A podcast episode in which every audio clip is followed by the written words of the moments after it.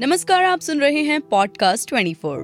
भारत में सोलवे राष्ट्रपति चुनाव की प्रक्रिया शुरू हो गई है भारतीय जनता पार्टी ने आगामी राष्ट्रपति पद के चुनाव के मद्देनजर झारखंड की पूर्व राज्यपाल द्रौपदी मुर्मू को एनडीए की तरफ़ से उम्मीदवार बनाया है। बीजेपी की संसदीय बोर्ड की बैठक में राष्ट्रपति उम्मीदवार के नाम पर मंथन करने के बाद झारखंड की पूर्व राज्यपाल और आदिवासी नेता द्रौपदी मुर्मू के नाम पर मुहर लगाई गई है। आइए आपको रूबरू कराते हैं द्रौपदी मुर्मू से। द्रौपदी मुर्मू का जन्म 20 जून उन्नीस सौ अट्ठावन को उड़ीसा के मयूरभंज ज़िले के बैदापौसी गाँव में बिरंची नारायण टुडू के घर हुआ था। टुडू और उनके दादा दोनों पंचायती राज व्यवस्था के तहत ग्राम प्रधान रहे हैं। झारखंड की नौवीं राज्यपाल रही द्रौपदी चौसठ साल की हैं। ये उड़ीसा के ही रायरंगपुर से विधायक रह चुकी हैं और वे पहली उड़िया नेता हैं जिन्हें राज्यपाल बनाया गया। इससे पहले भाजपा बिजत गठबंधन सरकार में साल 2002 से 2004 तक वे मंत्री भी रही हैं। द्रौपदी मुर्मू झारखंड की पहली आदिवासी महिला राज्यपाल भी रह चुकी हैं। और आपको बता दें कि अगर द्रौपदी मुर्मू जीतती हैं तो वो देश की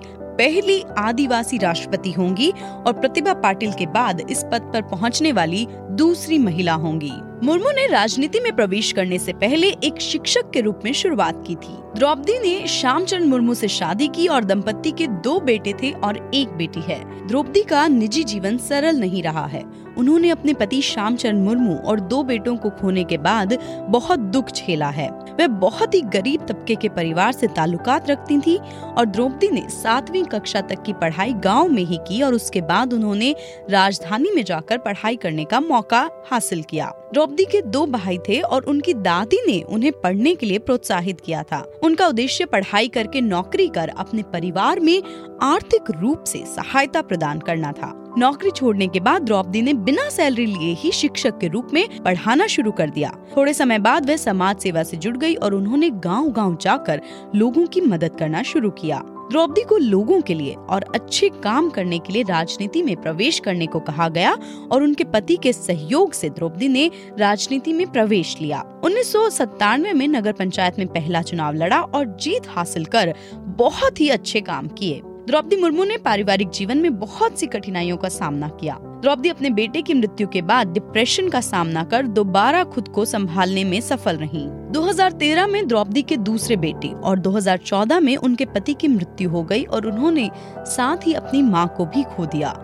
इतने दुख झेलने के बाद उन्होंने खुद को पूरी तरह से समाज सेवा के लिए समर्पित कर दिया। द्रौपदी को बेस्ट एमएलए का पुरस्कार भी मिला।